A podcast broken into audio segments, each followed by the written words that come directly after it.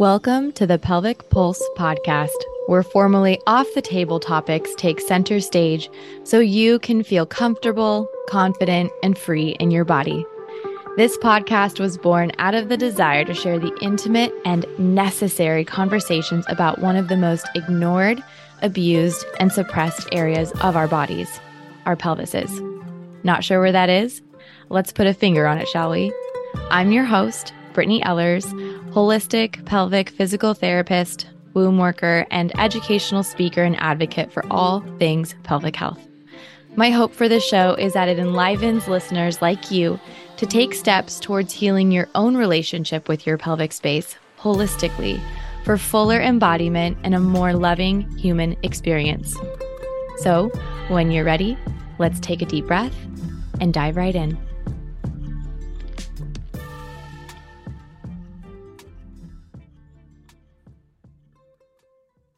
Hello, everyone, and welcome back to the Pelvic Pulse podcast.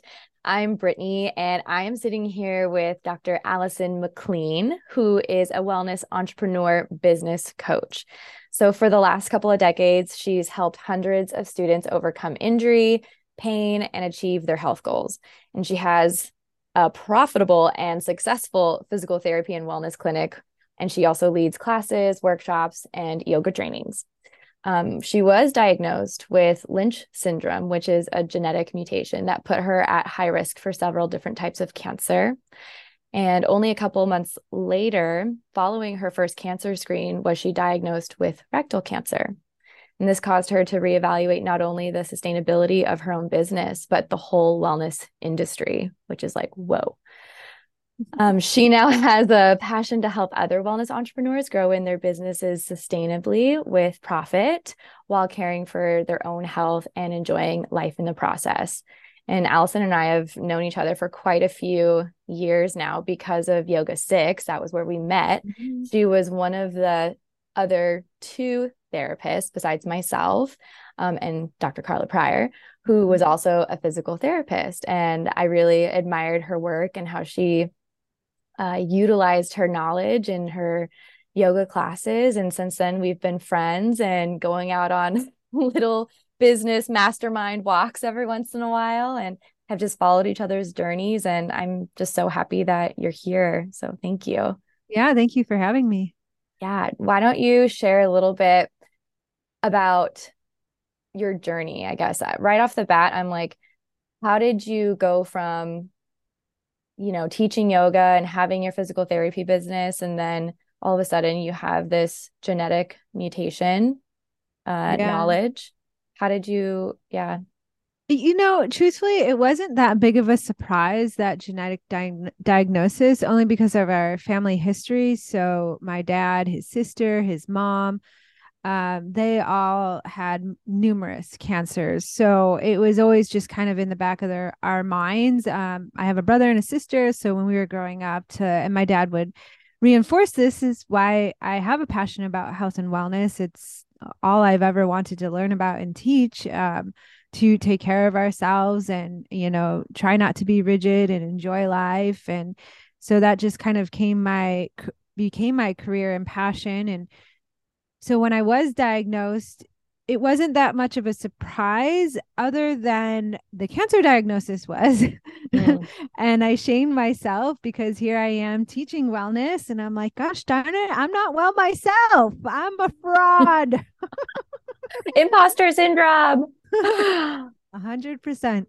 So you know, it was a period of my life where I was really evaluating everything. I'm like, how did I get here with my own health? What what am i doing in my in my business? And it really caused me to reflect on how i was showing up as a human in the world and what i could improve upon in my own life. And from that i began realizing like oh my gosh like yoga teachers we're nuts. We teach you know 6 30 a.m classes 7 30 p.m classes workshops on the weekends teacher trainings on the weekends. And it's just it's normal squeezing in patients in between. I remember like I taught a 7 a.m. 7 a.m. class, would uh, do two patient sessions or three, and then run out to teach a noon yoga class, come back, two or three patients again. And then Whoa. I taught an evening class. That was my Tuesday. And I thought it was normal. You know, that's what you had to do to run a business. That's what yoga teachers do is drive all around teaching crazy classes. But then I realized like it I don't want to live my life that way only because I came home from leading a teacher training one weekend and my daughter was she's like, Mommy, I missed you. And she was three or four at the time. And I'm like, you know what? With that diagnosis, this is my life. This is, I'm using it as my wake up call and I'm going to change my life. And uh, during that time, I also started getting requests from some of my patients and yoga students like, Hey, I see your business. I don't want to work in a mill. I want to do my own thing. Um, how, can you help me start a business? And so then it became this kind of pivot in my life where I, I started taking on business coaching people and and then that just grew and that's that's primarily what I do now. I, I still have some patients that I just love working with and they keep re-upping and re-upping and re-upping and they're a joy. But primarily I I do business coaching now. Yeah, that's incredible. And I feel like not a lot of people will take a cancer diagnosis and run with it like that some some do and some, some do. yeah and i'm grateful that you did choose that route because i think you're an incredible healer and you you have mm. big vision and you can see a lot for other people and you can hold that for people um and i think yeah you've been a brilliant example of that and i'm wondering if we can go back to those realizations that you made about how you were showing up mm-hmm. i feel like i mean yeah you can you're you were a yoga teacher, you were a physical therapist, and then you mentioned you're a mom mm-hmm. and you're mm-hmm. you're a partner. And mm-hmm. like all of those pieces, how do you juggle all of that? And were those realizations like something had to give, right? Yeah, totally. It was messy. Um, I am fortunate to um, attract practitioners and healers um, for my own health. So, you know, I had my team of people that I had a coach, I had a naturopath, I had a spiritual healer. Um, and I just kept showing up and doing the work. And it was money and it was time. And it was really scary in my business because my husband was mad. You know, he's like, look at you, you're sick and you're, you don't have a day off. What are you doing to yourself? And, um, and there was a lot of shame around that too because I, I, don't know i knew like i was tired but i didn't know what else to do and that's how i got um I, I, mean i taught workshops for and teacher trainings for over a decade and that's primarily how i built my business and so to let all weekends and classes go was really scary but I did. I burned it to the ground and rebuilt it. And here I am. It, you know, I did fail a few times, uh, but I just kept going uh, forward and figured it out eventually. Mm-hmm. I think that's the thing, you know. Actually, I just had a call today, and the coach I was coaching was like, Oh, it doesn't arrive on your doorstep in a pretty little box wrapped in a bow, you know? And she's like, Thank you so much. Like, I just thought that's how it was. And she's like, I'm realizing like she is doing it. You just take one step at a time and you learn and you evaluate and be like, oh, well, that did not work out as I had hoped. well, it sounds like, I mean, business, I, I've said this before on another episode, but a business journey entrepreneurship it is a spiritual journey and everything you're saying i'm like you could take that and plug that into someone talking about their own healing journey whether that's 100%. physical or whether that's mm-hmm. spiritual it's all one and the same right yeah totally yeah and i mean it really was I had to to carve out the time to heal. So I just did this reel um, where I'm doing a handstand, which is fun. But uh, you know, I what got me to the point where I, I was like having another day. I am able to slow down enough where I can pause and reflect on things. So I, I was pausing that day, and I was like, and I had gone to yoga class maybe the night before, and I was like feeling my core, and I was like, ah, it's feeling stronger. I'm feeling stronger today, mm. and I was like, so I did a quick wheel about it because I've had three abdominal surgeries, and and I think it hasn't been you know, um, a straight line to healing. But now, after all of that, I feel stronger. My energy's better. But I had to slow down to not necessarily speed up. I didn't want to speed up, but I guess slow down to heal. yeah. What did that what did that look like? What three abdominal surgeries did you have? How was the recovery in those non-linear ways? Yeah. So I had a cesarean for um, my to have my baby girl. And that one actually was pretty typical. I think I came back, which surprised me. I never after that one, I never thought I'd be doing a wheel pose again. Um mm. or you know, the yoga bridge pose. A lot was, of tenderness or I just thought because of this the the scar, how it was. Like my I went into surgery where I literally said goodbye to deep back bends. I remember that. I'm like, I'm saying goodbye to my back bend so I can have my baby girl healthy. And and I was okay with that. And so I think that's how the healing evolved was because I wasn't gripping so tightly to trying to get back to something or get back to my old way of being or my old practice. I I completely surrendered and I did grieve and I said goodbye. Um, and I think that non, you know, as they say in the yoga world, that non attachment really allowed me, though, to receive the healing and go at my own pace with no pressure and just allow it to evolve organically and naturally. And then to my surprise, like I, I was able to do it. And I was like, oh, actually, I can do it. yeah.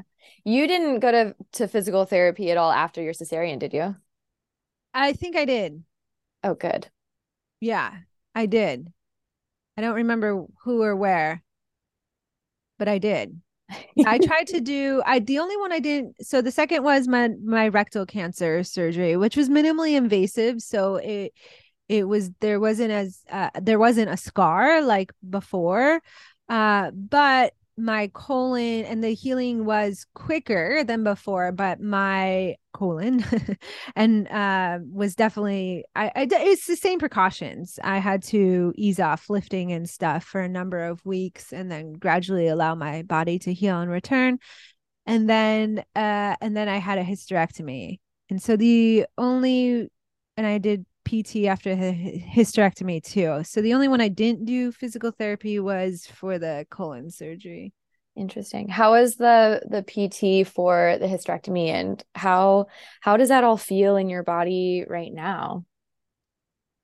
Uh the PT for the hysterectomy was very eye-opening because we did a lot of internal work mm-hmm. and really I think we worked on work that was prior before my surgery. Like I didn't realize how much internal and glute quench- clenching I had going on. And so now it's a life lesson that I've carried with me. Um, so in Shavasana, I use every time just doing, I do a scan, a body scan and check in, notice where I might be clench, clenching and and gripping and again like reflecting like why? What what what am i afraid of? Or what am i holding on so tightly? And and then instead learning how to trust myself to surrender and let go and know that you know i have the strength to keep going regardless. I don't have to hold tight so so so much to a specific plan mm. or goal. Mm and you were feeling that in certain body parts? Yeah i mean for me it was um painful intercourse and sex and intimacy because everything mm-hmm. was so tight and then along with the scar tissue. And i mean i just had a colonoscopy on friday and long story short i was awake the whole gosh darn time which was no fun at all no. and the oh only reason is because, you know, this is probably, I've had, since I've been diagnosed with Lynch syndrome in 2017, I I get one to two colonoscopies a year. And then the year I was going through um, healing from rectal cancer and everything, I think I even had more that year. So I've had over 10 colonoscopies and and then these three surgeries and you know most colonoscopies they find some type of polyp. Um, and so that's Lynch syndrome is a genetic mutation and it's a it's a it's a DNA replication error to to my knowledge, meaning that our cells replicate with errors, which puts us at higher risk for cancer. So for Lynch syndrome, we have more polyps than than the average. So when I, I had a colonoscopy six months prior, and I had a, a polyp that was over a centimeter that grew within a year. So it's pretty big in one year, and they removed it. And there's been several, and that was precancerous. They had, and so I've had several situations like that. So because of all these surgeries and all this stuff, um, I do have a lot of scar tissue in there, and so when the doctor who was very good uh, was trying to move the scope around like he couldn't get through and that so it was painful and it woke me up. So you mm. know i think with all of this is some of it's in my control some of it's not in my control but it's learning how to accept my body where it is. And you know i'm so grateful for being able to have access to these tests that i get to go to these tests that you know they've saved my life numerous times now. Um and in the future we're going to use anesthesia so i don't wake up yeah. it's kind of traumatic. Yeah. Um and and I feel like procedures like that they don't need to be felt as uh traumatic at all like maybe i don't know even invasive sounds like uh negative there's a negative connotation to it right? Like or minimally invasive or invasive mm-hmm. and well i think that's the thing is like western medicine is kind of detached as to what happened. So for me what was. Traumatic about both of those was actually both of those scenarios the practitioners were not the doctor that performed my colonoscopy but the surgeon at the time who did my rectal cancer surgery. Um i don't know how to describe it. Was not very sensitive to healing. Was like just I, he was kind of a douche was the only way to describe it. You're like hmm, what's the word? Douche. Accurate okay yeah. But my colonoscopy doctor um he's amazing and he's a very compassionate man. But when I came out of the procedure because I was awake, he as they were wheeling me back to the recovery room, um, he was talking to me because I was awake. He was telling me what he found. He said, you know, we're going to send things off to the lab. Next time, I highly recommend anesthesia. And so he's talking to me. So then when I enter the recovery room, one of the nurses like, is she, she's awake? what she you know because usually you're uh, fast asleep when they put you in the cover and and he was like yeah she was awake the whole time and some nurse i don't remember the face um i believe it was a male uh, was like oh you're one of those and i was like what does that mean but you know I'm a highly sensitive person, quote unquote. I felt gaslit at the time. It's like I didn't want to be awake. I didn't choose this. Like I'm drugged and now you're going to tell me, "Oh, you're one of those." Like it's stuff like that that happens in western medicine that I think disrupts healing for people because now on top of whatever journey they're going through, now they're getting shamed or feel right. shame in some way. Uh, not to say all Western medicine is like that, and for sure there's some amazing western medicine practitioners. I love my i love my gp i love my um my lynch specialist i love my oncologist like amazing people but i've had to seek those out. And so if you feel frustrated in your healing seek out your people. Just keep seeking out people ask for referrals um and you'll find people that are caring and every so often even though you do surround yourself with a team that is supportive to what you're going through you know some provider like that guy that was like oh you're one of those will pop in the world but then the recovery nurse swooped in and was like oh sweetheart you just close your eyes and just relax now you were going to recover and um so you just got to keep keep on going. Yeah yeah i mean i I agree. I think you need to find your your people that help um, bring the healing journey along for you instead of making you feel like like you're being gaslit. That, that, was so strange. That's really strange. like why would you even say that? But I was thinking while you were were talking, two questions kind of came up for me and I was wondering with like the polyps mm-hmm. and just with all the past colonoscopies, like how they may have impacted um, your bowel movements, your ability uh-huh. to urinate, like all of these you know, everyday normal things. And so I'll let you answer that and then I'll ask the second question. Um, you know, the the polypectomies, I I really don't feel too much after a colonoscopy. I might be a little sore. My back, my low back actually might even be um a little sore the next the next couple of days, but other than that, I feel clean as a whistle. so things are actually moving quite well.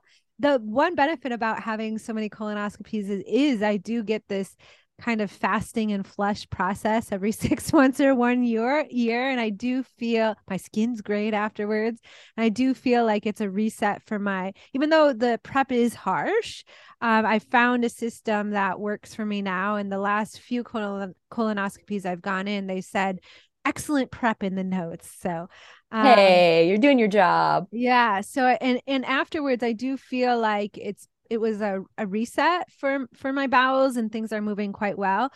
What really did disturb my bowel movements is two things um the hysterectomy did. Tell me more. And um i think it's the scar tissue. Mm. first you know it was the anesthesia because i'm really sensitive to any of that. Um so for like a week after it was but i think it was the scar tissue. So I guess I, I kind of I had to retrain all that, and and again there was that clenching through there, so learning how to let go and release, um, and then just le- starting to learn more my bowel rhythms of what how much fiber I need to eat during the day. So at the time, prior to my hysterectomy, which was for Lynch too, because with Lynch syndrome, you're higher risk for uterine cancer, which they have good detection tests for. It's pretty accurate to catch early, but um, also ovarian, where there are not good um, early cancer screens. So as a mom, I decided that to get the hysterectomy, but um, yeah, so I don't remember what I was saying. I'm sorry. It's okay. It's okay. I was wondering, I mean, you you bring up the fact that you you made that decision to remove the hysterectomy because of the Lynch syndrome. Yeah. And I wonder how that that decision felt for you because I feel like that can feel like our we're tied to our menstrual cycles sometimes. Like I think a lot of people end up grieving menopause or maybe going into early menopause. Yeah, so no, I went a, into it's called medically induced menopause. So the second I woke up from surgery, I experienced a hot flash. Taking a quick break from our conversation to share with you one of my all time favorite tools crystal wands and yoni eggs from WAANDS with two A's. If you're wanting to connect to your body, your pleasure, unravel and process your life, these beautifully shaped wands and eggs are going to help you get there. I think of them as an extension of my own hand, brought from the earth for my healing rituals that have helped me invite so much goodness into my life. To get yours, head over to the link in the show notes and use the code being better in all caps for 15% off your purchase. And if you're like, okay, I'm in, or you already have tools like these and don't know what to do with them, head over to my Wands and Yoni Eggs 101 courses for a full rundown and guided practice to get you started on developing these special rituals for yourself. And now back to the episode. Um, so I went into menopause at 42 and yeah, I'm still working through that. I mean, I've accepted where I am, but I'm still adjusting to it in a number of ways. Um, where, oh, this is what I was going to say is prior to my hysterectomy, I my colon, I couldn't tolerate. I'm very hypermobile my tissue is very expansive um, very flexible so i couldn't tolerate too many salads like in one week it was just too rough on my my colon and it would lead to the opposite of constipation and so mm. i prior the fiber intake that i would eat prior to my hysterectomy is now different than the prior the the fiber intake that I eat now following my hysterectomy to keep things moving. I now I pretty much have to have a salad um, or a lot more vegetables to keep things moving. Mm. Um, but yeah, menopause has been a trip. I miss ovulation. I really do. I'd be like, totally. That feeling. Um, I do miss that. Um, there is a lot of changes with that. Um, but you know, I'm grateful to be here. Sometimes I'm like, yeah, you know, I I go there. I'm like, should I have gotten this surgery? But then I'm always then I'm always like, yeah, I'm glad I did because I'm here. It's one it's a lot less organs that they have to scan per year. Um so yeah. I see it. I mean, you mentioned when we were not recording mm-hmm. um how do you say it? BRCC BRCAA Oh, the BRCA. Thank yeah, you. Yeah, the BRCA gene. Mm-hmm. Yeah. Where yeah, that's they do preventative hysterectomies and mastectomies for that gene. Right. Mm-hmm. Right. That's just kind of what I was thinking about again, relating mm-hmm. it to. It feels like it can it can be an empowered choice, you know? Yeah. I, I definitely feel like choosing to find out if I had Lynch syndrome definitely empowered me because the knowledge is so empowering. I mean, geez, they caught colon, uh, rectal cancer at stage one and not stage three or four. That in self is huge. I mean, just last year they caught another precancer if that had sat there. So when you got you, so you chose to get the the screening for Lynch. Mm-hmm. And with that knowledge that okay, you had a predisposition for potentially more cancer, that was when you did a screening and that was when you got the cancer diagnosis?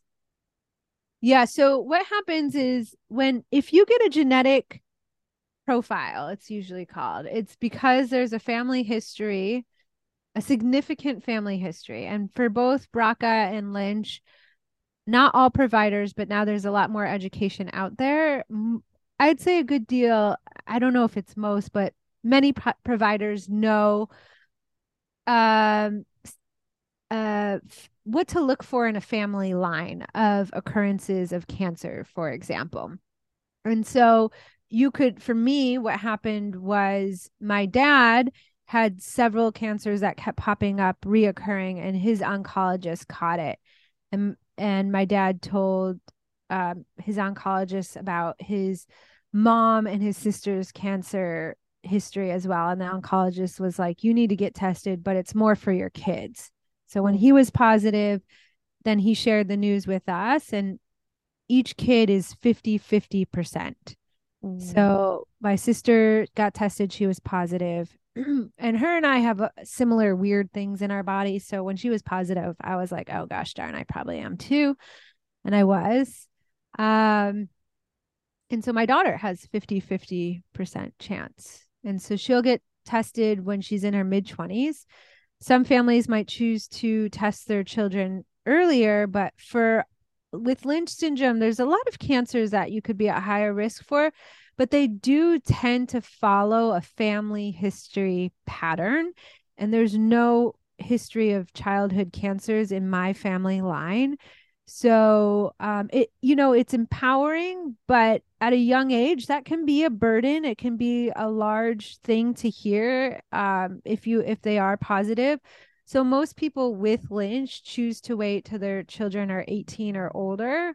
Mm. Um, so then you know they're they can ha- have a little bit more emotional maturity to to handle that if they are positive. So I will wait with my daughter and round 25 is because of my um, history of getting diagnosed with Lynch when I was 37 and having colorectal cancer at 38. They they like to start colonoscopies 10 years prior or usually age 25, which is around the same time from which will be for my daughter. So around 25, we'll get her tested unless she tells me she wants to do it earlier.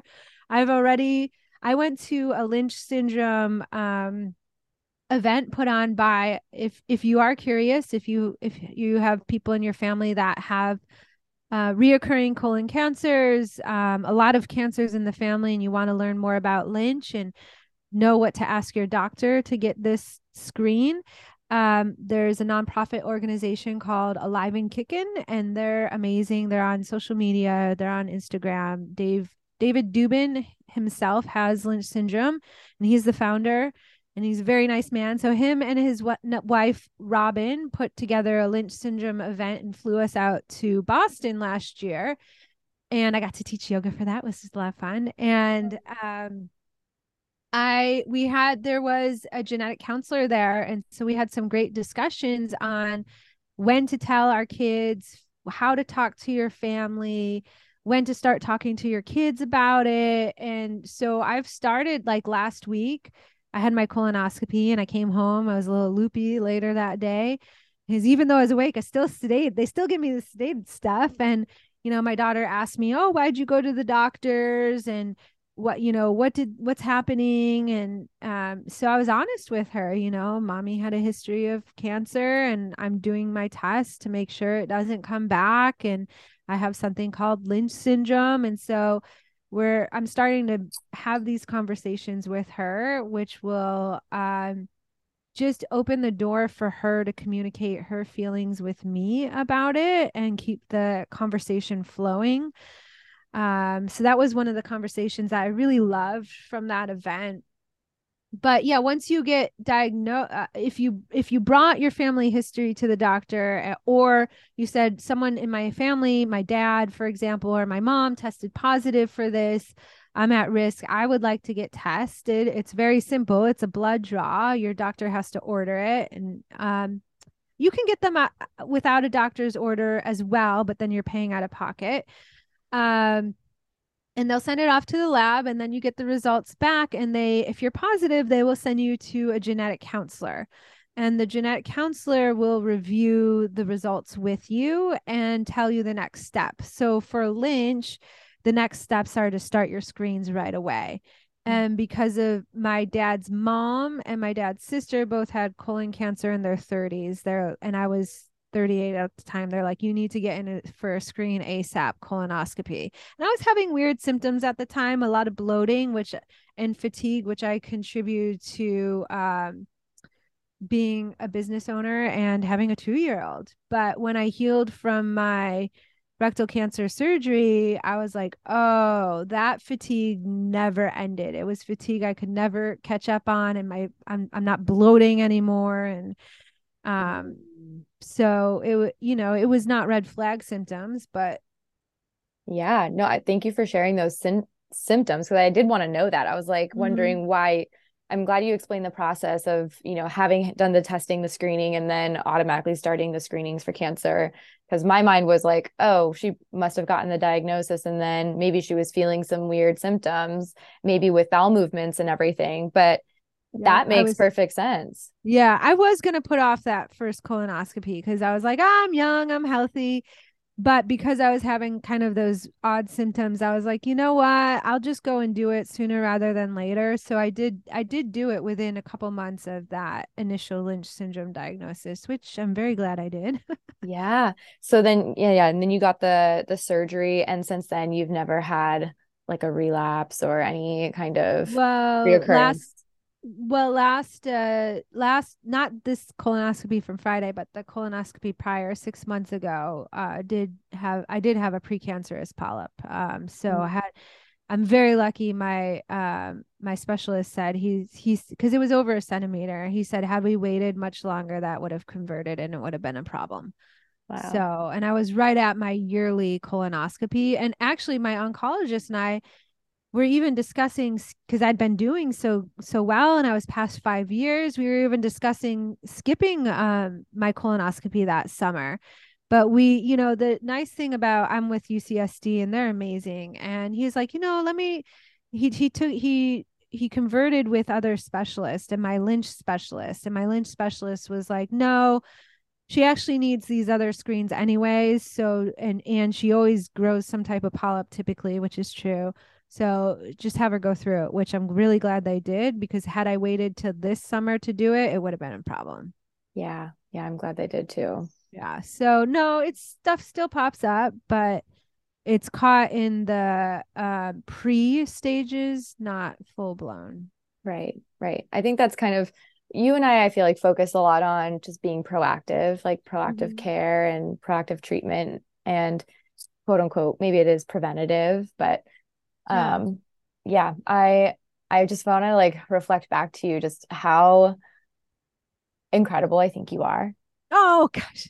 Thank you. That may like no, I'm just human being living my life. Yes, but I feel like because of everything that you've experienced and then um I mean, we also believe in just holistic healing and all these mm-hmm. patterns in our bodies can for sure show us certain things, but I feel like you've you've been able to take everything and transmute it into this new beautiful business practice too business coaching. Yeah. And it's I, interesting just because you know you're you're you're taking this creative energy. This is what i was thinking about when you're talking about mm-hmm. your hysterectomy was just because the organ's not there doesn't mean the energy's not there. Yes. And that sacral energy is sexual and creative and it can still be worked through and mm-hmm. maybe you're not having children anymore but you're absolutely birthing mm. new ideas all the time mm. other creative outlets i'm sure that you have new flows new posts like all the things that you might put out for your business but also what you're seeing and able to hold for other people's businesses so yeah thank you yeah yeah that's how i like to look at it that way and i'm so grateful for my daughter and my husband and i are you know working through these changes. He's very, you know, we went through a hard time when I was overworking. Um, and so now we're coming off the other side of that. But in regards to Lynch and all the tests, he's very patient and and supportive. So, you know, and sometimes he just like wants the best for me. I guess hap- believes in the the saying happy wife, happy life. yeah well it's important right yeah you know, i'm sure a lot of the when you're in partnership like that and one person gets sick i mean you as the other partner and i'm kind of speaking from like just watching my parents you know mm-hmm. my my dad and i i love that you had a genetic counselor i wish they would just have i know they have that for all kinds of things mm-hmm. and i mm-hmm. wonder if my parents talked to anyone because my uh, my dad was diagnosed with prostate cancer while I mm-hmm. was in college. But That's since right. I was out of state, it was unbeknownst to me. Like I didn't know anything until after mm-hmm. he'd been through like two years of trying to figure it out. And then they told both me and my brother at the same time. But yeah, it's like the other partner who's not sick. It, there's just a lot of fear that comes up, I'm sure. Like you just want that person to be healthy and well. And sometimes, yeah, we do get in our own way a couple couple times here and there. But um yeah, it's just because they want you around. Yeah. They love you. Yeah.